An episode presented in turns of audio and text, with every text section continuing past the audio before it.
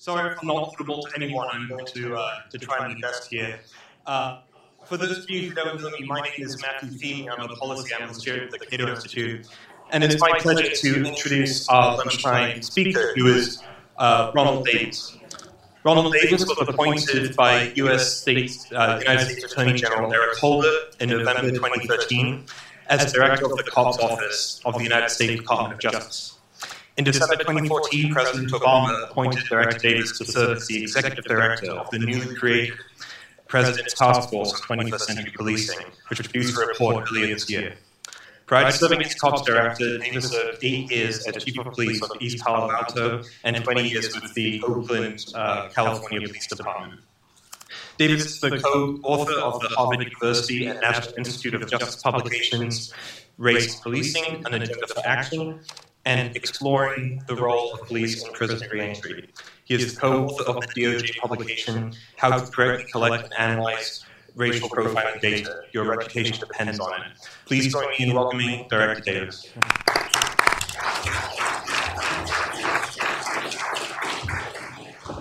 So I hear, I hear an echo. It's, uh, so unless you want to hear it twice at the same time, maybe we can switch a handheld mic. Cut this off, possible.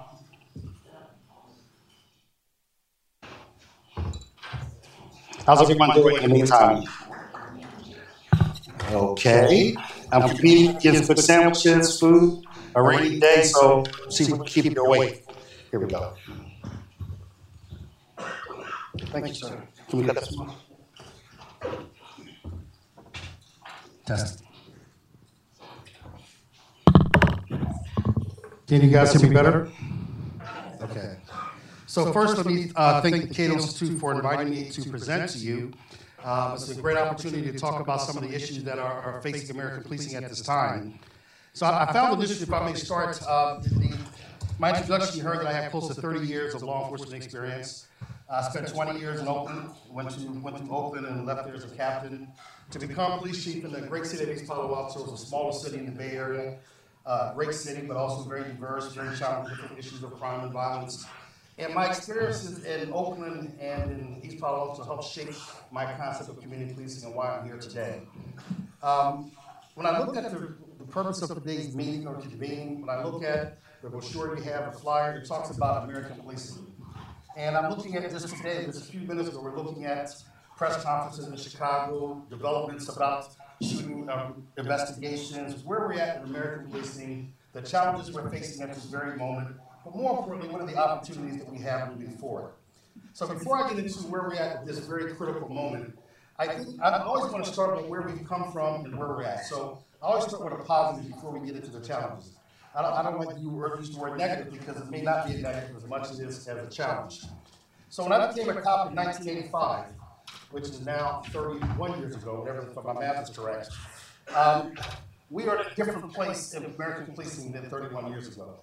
When I sat in my academy classroom, just the diversity of the classroom looked different. There was very little diversity, both from race and gender.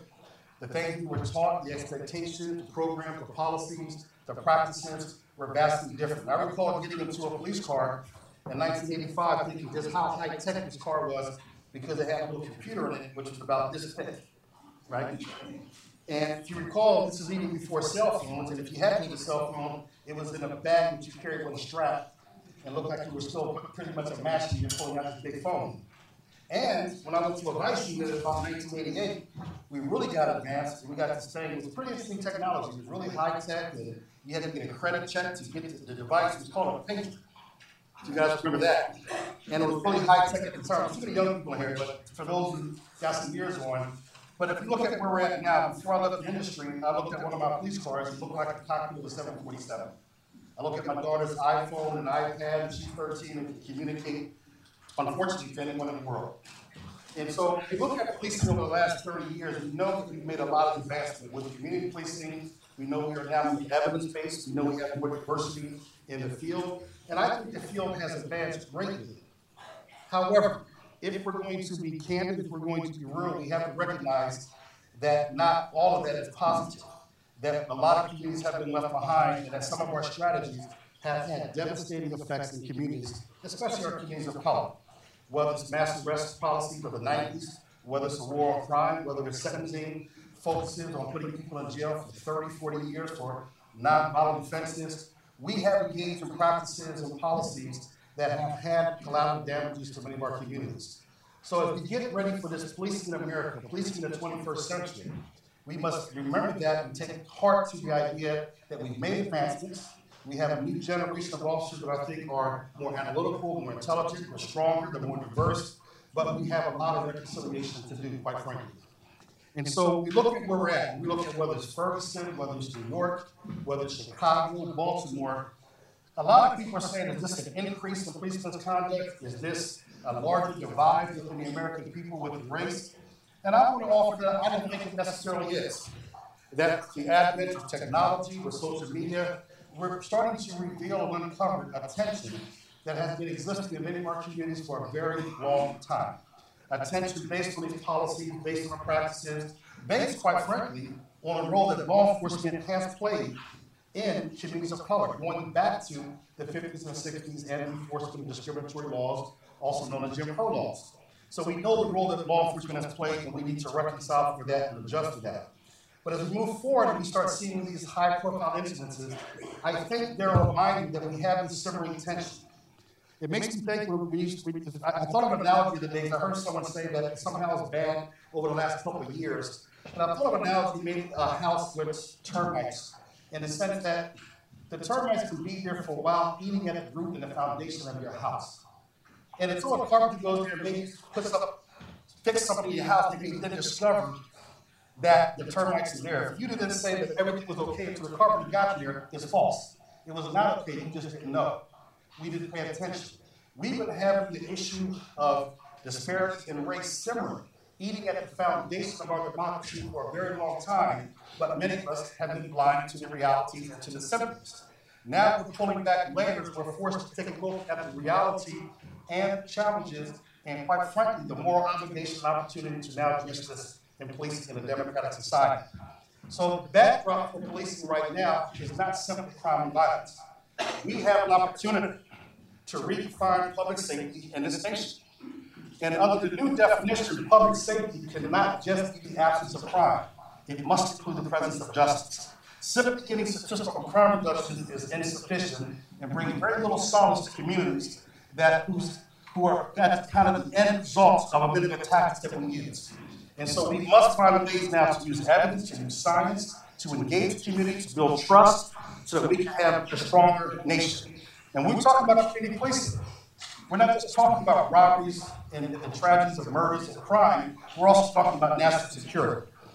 So, how do we do this? How do we proceed forward? What role should the federal government play in this policing in a democratic society?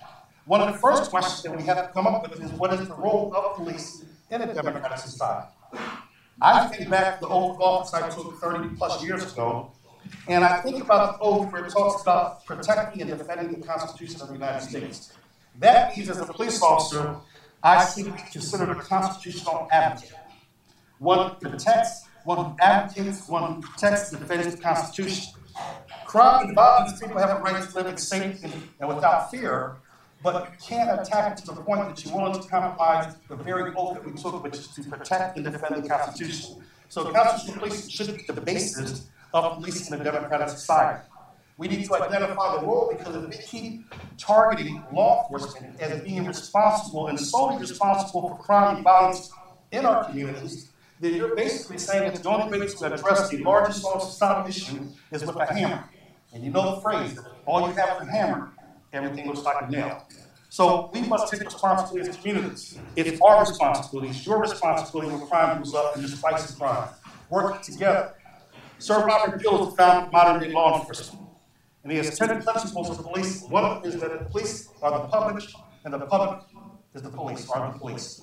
The police are just the ones who are getting paid to facilitate. And so we have a role to play as police officers, uh, facilitating, but in a joint endeavor. We say in policing, we must be co-producers of public safety. If we are, then we respond to crime spikes in a different way. We don't require officers to start increasing arrests because we know that arrests is not going to resolve the situation. If we are co-producers, we start looking at the root cause of crime. We start looking at how to solve crime. the social economic conditions, the disparities in our communities, jobs, public health. We start looking at violence as a disease, and it spreads very similar to a bloodborne pathogen. Adverse behavior, social networking, and how do you interrupt, intervene that social network? How do you stop the disease from spreading?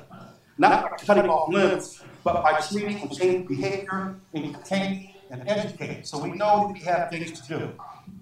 In response to Ferguson and many of the cases recall, in 2014, President Obama put together a task force of 21st century police. Now, I had of serving as executive director of that task force, and here's what I thought was very special about this task force. One, the president comprised of external stakeholders, so these were not members of the federal government, these were a very diverse group of individuals, 11 amazing people. We had a police commissioner, the co-chair that has 45 years law enforcement experience, that's Chief Ramsey in Philadelphia. We had young people fresh off the demonstration lines in Ferguson in New York with Brittany Packnett and Jose, uh, I'm gonna get in trouble, Lopez, thank you. We had civil rights attorneys who introduced themselves by saying, my name is Connie Rice, I used to do LAPD for a living. We had academics who've done years of research. We have former leaders from within the federal government needed. So we know we had a very diverse group, ranging from police to civil rights to community to academia to come together in 90 days to come up with recommendations to start this discussion, provide some technical recommendations on how police communities come together so that we can build trust necessary to enhance public safety. And so the group worked for 90 days. Let me tell you something. I hope you had a chance to see the report. And the report provides what I would call 59 tenable recommendations on how to improve the relationship, how to enhance transparency, how to fight crime and violence using evidence-based strategies that do not have the collateral damage that we talked about. But in addition to the recommendations, I think the process, to me, is something that we should not ignore and we can follow within our own communities. And this is where I think the federal government plays a very strong role in the leadership. The executive leadership to create the task force and to show that if we bring diverse people together, that even with diverse views, that they can build consensus around what's in the best interest of their community. And so locally, we think that that's one of the ways to respond. That we bring diverse constituencies together, we talk about the issues, we build consensus, we then implement the recommendations in the best interest of public safety communities. So the task force, opinion, has been successful. Now that have the recommendations, recommendations, the question and the task at hand is, what do you do with it? How do we implement it? How do we basically encourage the field to adopt it? Because the American policing system is very unique than any other system in the world. Its strength is its challenge, and that's pretty common across the board. Its strength is that it's close to 16,000 unique police departments. Its challenge is 16,000 individual police departments, range from the majority of them being less than 50 officers to 50 or 60 of them supervising or covering cities the size of a half million or larger. So how do we make sure? How do we make sure that an agency that has two deputies can have access to the research and the policies and the task force, the same as NYPD with 40,000 that has a research component, a planning division, and analysts and everything else. This is where we need to come together.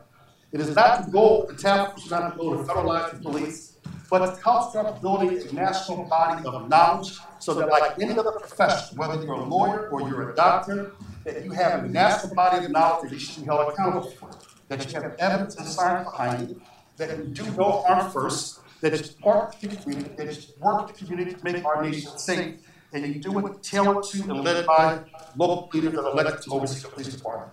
The system is the best in the world, but we have to protect it. We have to basically nourish it. We need to make sure that we provide the resources necessary to do that. At this point, I'm getting a signal. That signal, Mike? I'm giving a signal because I, I had 30 minutes to talk to you, and I figured you didn't want to give me a 30 minute speech.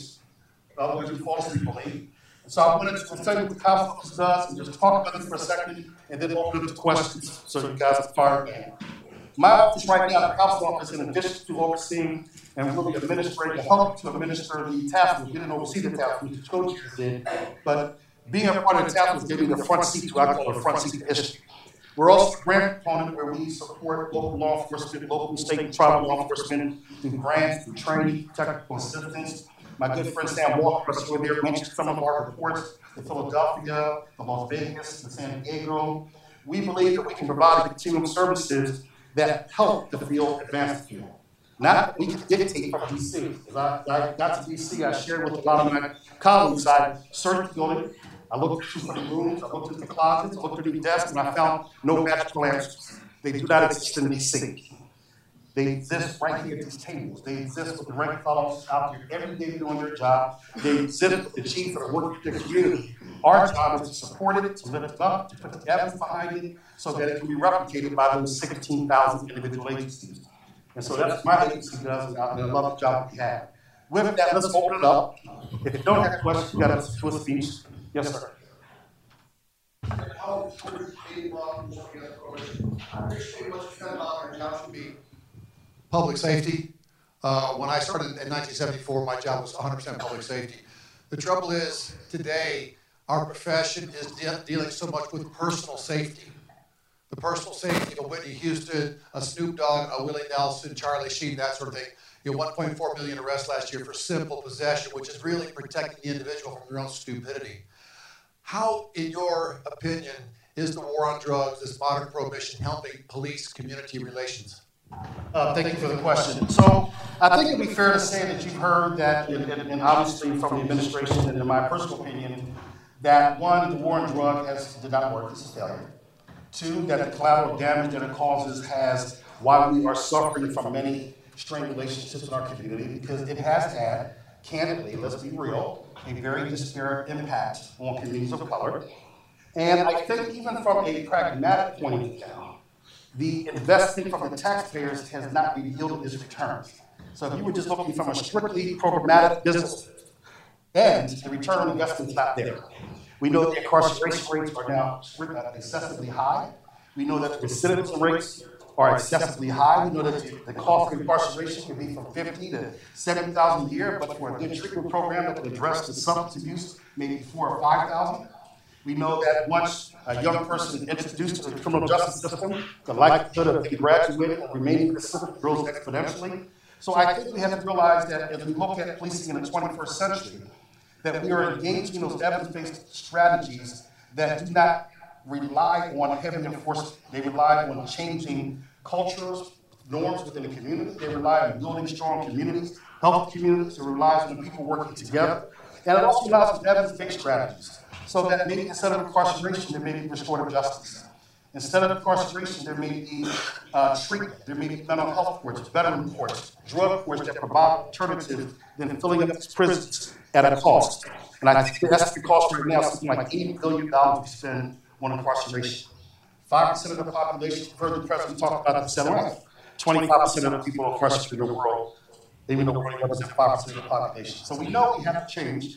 And the great thing is, this is a very good moment, this is that defining moment because we have a very bipartisan, I would say nonpartisan support that will recognize that these policies, despite their good intentions, are ineffective, they're inefficient, and they're having damage. So this may be an opportunity to advance some of those changes on how we enforce laws, whether they're not nonviolent drug offenses, whether there are alternatives to that, whether they're even violent crimes, how long people should stay in jail. Yes, sir. My name is Alan, Alan Davis. I'm retired uh, NYPD, now with a group called Strategies for Youth. Uh, my question involves the police role. Uh, it seems to me from listening to all the things that we've heard today that it, it's really based on uh, police perceptions of how they should respond to some of the challenges they face and public uh, reaction to those, those choices.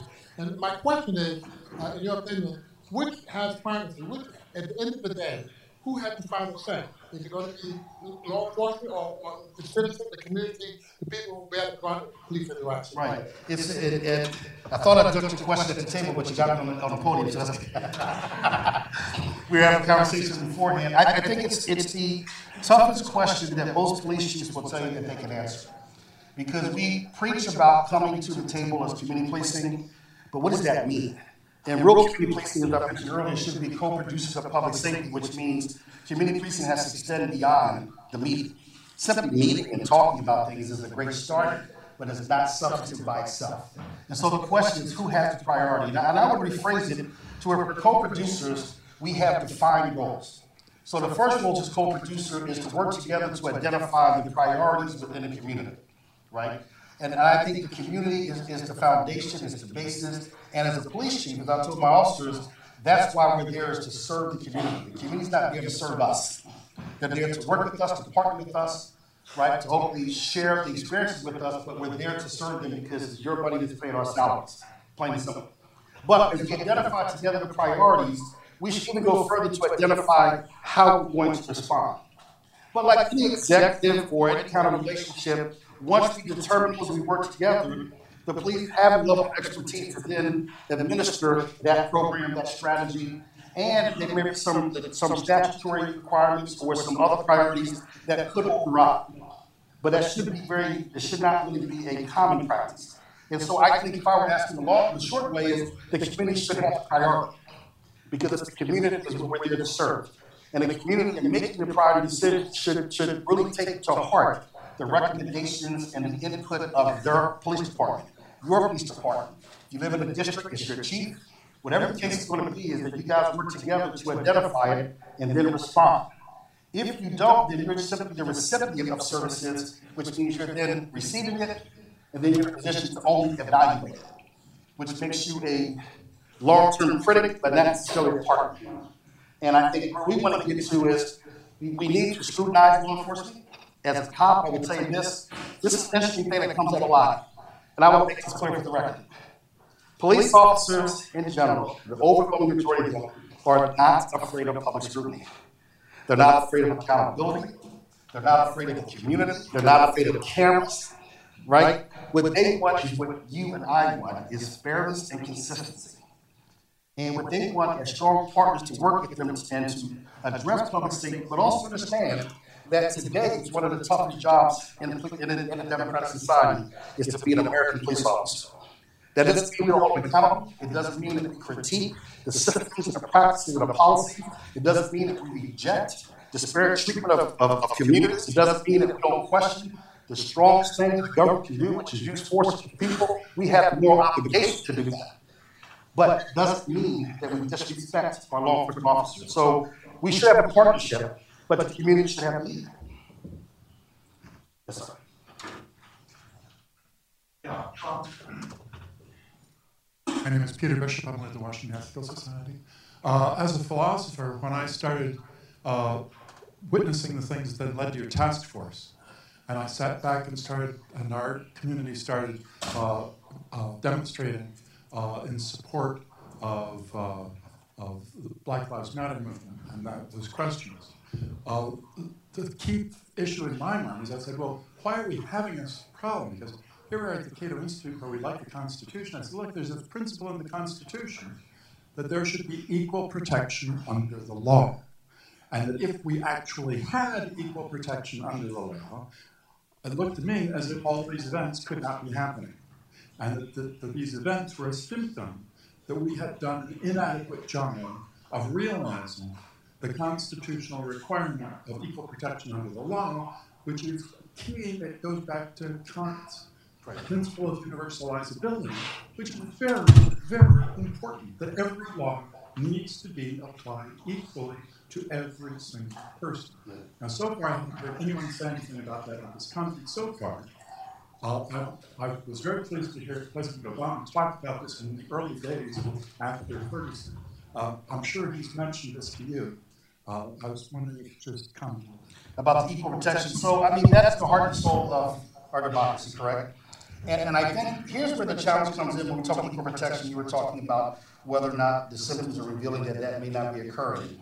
So there's a couple things that are occurring, and I think we have to have the ability, the fortitude, the, the, the internal, the intestinal fortitude to talk about it. Is we still are, as a nation, in my opinion, still struggling with the challenges of race, right? It will probably be a perpetual challenge for many years, if not our lifetime. But we still have to talk about it. Unfortunately, too often we talk about it as a us versus them. Either a person is a racist or they're not. If the cop shot the black person, then it must be racial or racist. And I think what we're seeing now, research and science is showing us a couple of things are happening in many of our communities. That we as people, as human beings, have implicit biases that affect the decisions we make. And we all have them. We're not, no one's exempt from. White, black, male, female, Spanish, it doesn't matter. We have these implicit biases. And if we're not aware of that, then life experience, however limited they are, can help shape opinions and subconscious views, which then goes into why you use tactics in one neighborhood versus another. The other part is you have systems that have been in play for generations in policing.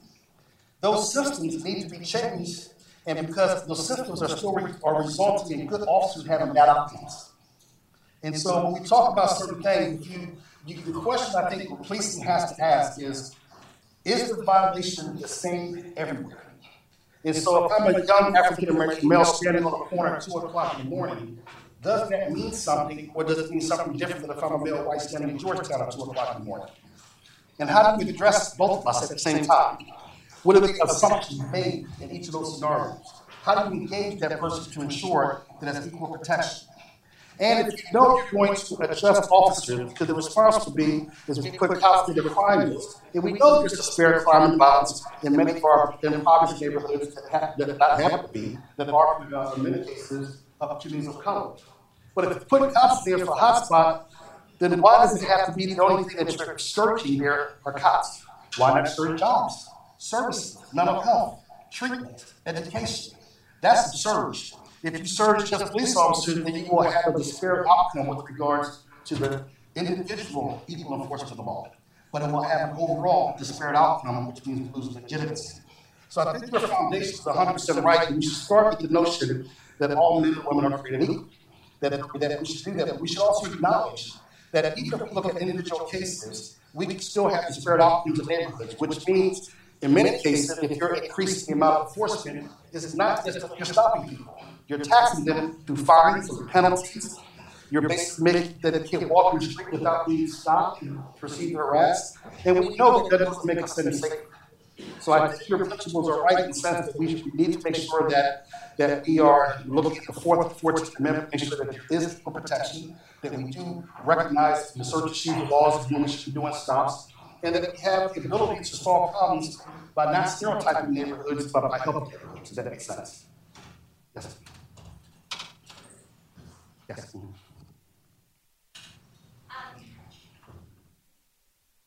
Janice Wolk Grenadier. I've started a group Pro Se America to be the yin to the yang of the American Bar Association.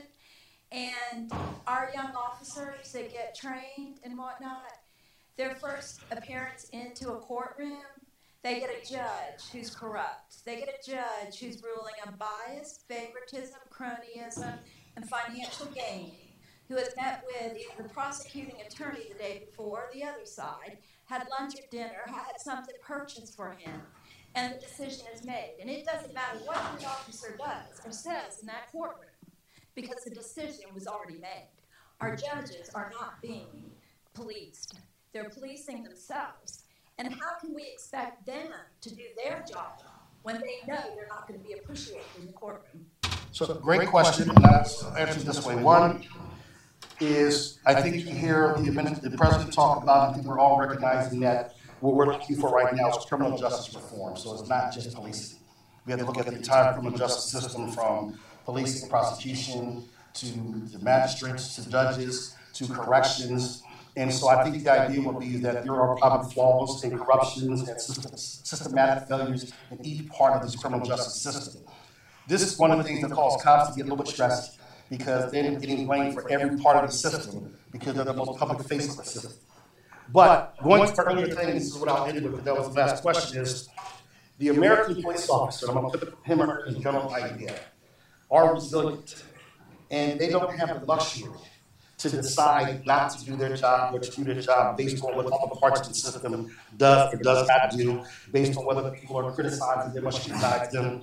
The American police officer in the twenty-first century will go out there every day and do his or her job, should be to the best of their ability, and if the system's not working, then advocate to change that.